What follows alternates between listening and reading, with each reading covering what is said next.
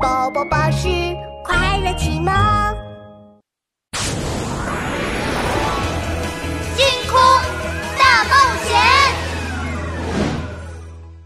第一集：超光速宇宙飞船启动下。什么？占领宇宙？这太可怕！小特大喊起来，白点！赶紧一把捂住他的嘴。嘘，小点声，黑章鱼会听见的。对了，大魔王要占领宇宙，这和你的王冠有什么关系啊？呃呃呃呃，这这个这这这这个呃呃，总总之我头上的王冠很重要。暗黑星大魔王只要拿到我的王冠，就能占领宇宙了。为了打败大魔王，我必须赶紧回到科密斯坦星。呃，现在暗黑星大魔王正在派他的手下全宇宙追捕我。还有，呃，还有，还有什么？呃，还有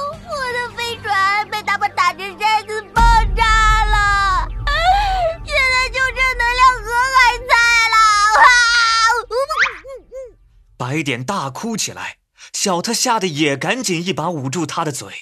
你哭的声音比我说话还大声。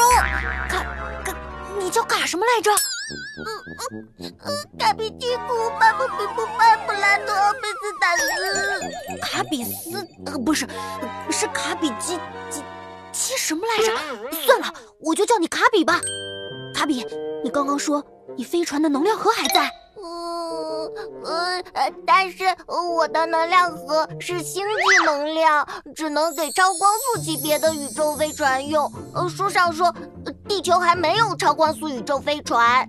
哼哼，你仔细看看，你在的这艘飞船就是超光速宇宙飞船，这可是我发明的，地球第一艘超光速宇宙飞船。卡比仔细一看飞船，惊讶的大眼睛都快瞪出来了。啊啊，真的哎！啊，可可可可书上不是这么说的呀。现在不是讨论书本的时候，你的星际能量盒呢？呃呃，我我不知道。呃，飞船爆炸的时候掉了。啊！我的超光速飞船能量不足，没有星际能量盒是飞不上太空的。啊，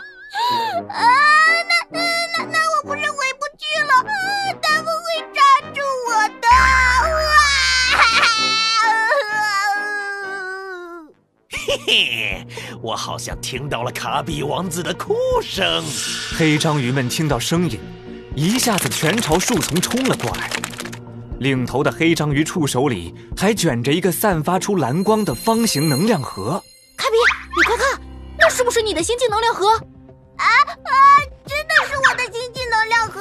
啊，糟了糟了糟了！啊，星际能量盒被他们捡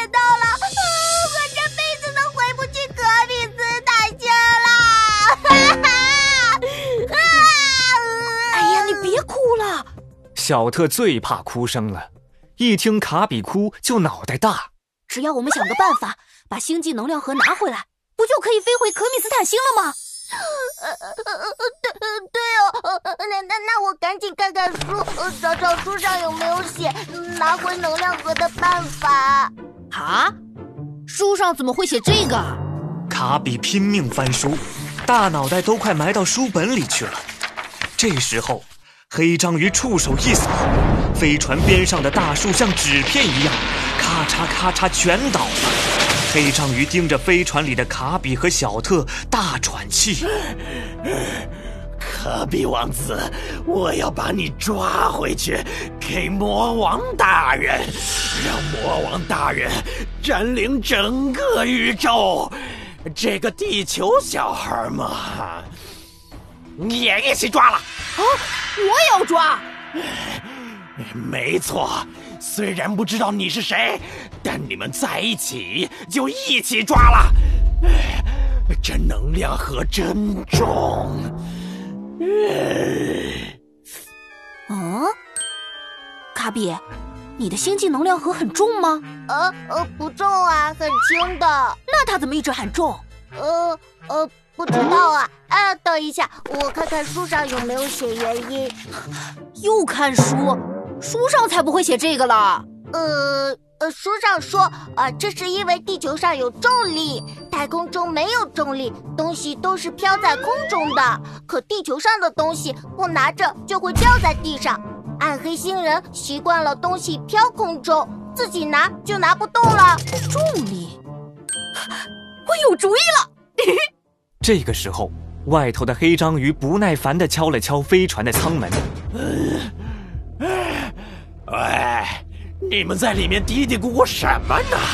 再不开门，我就把这艘飞船拆了！嗨，黑章鱼，你看你为了抓我们这么累，不如先在外面休息休息，放松一下吧。啊，那我先休息。呃，不对。我黑章鱼啊不，我暗黑星人才不累！快给我出来！那我就开门啦！看我的新发明——超级球拍！小特按下按钮，飞船的舱门打开，一台长得像乒乓球拍一样的机器冲了出来。超级铁球发射！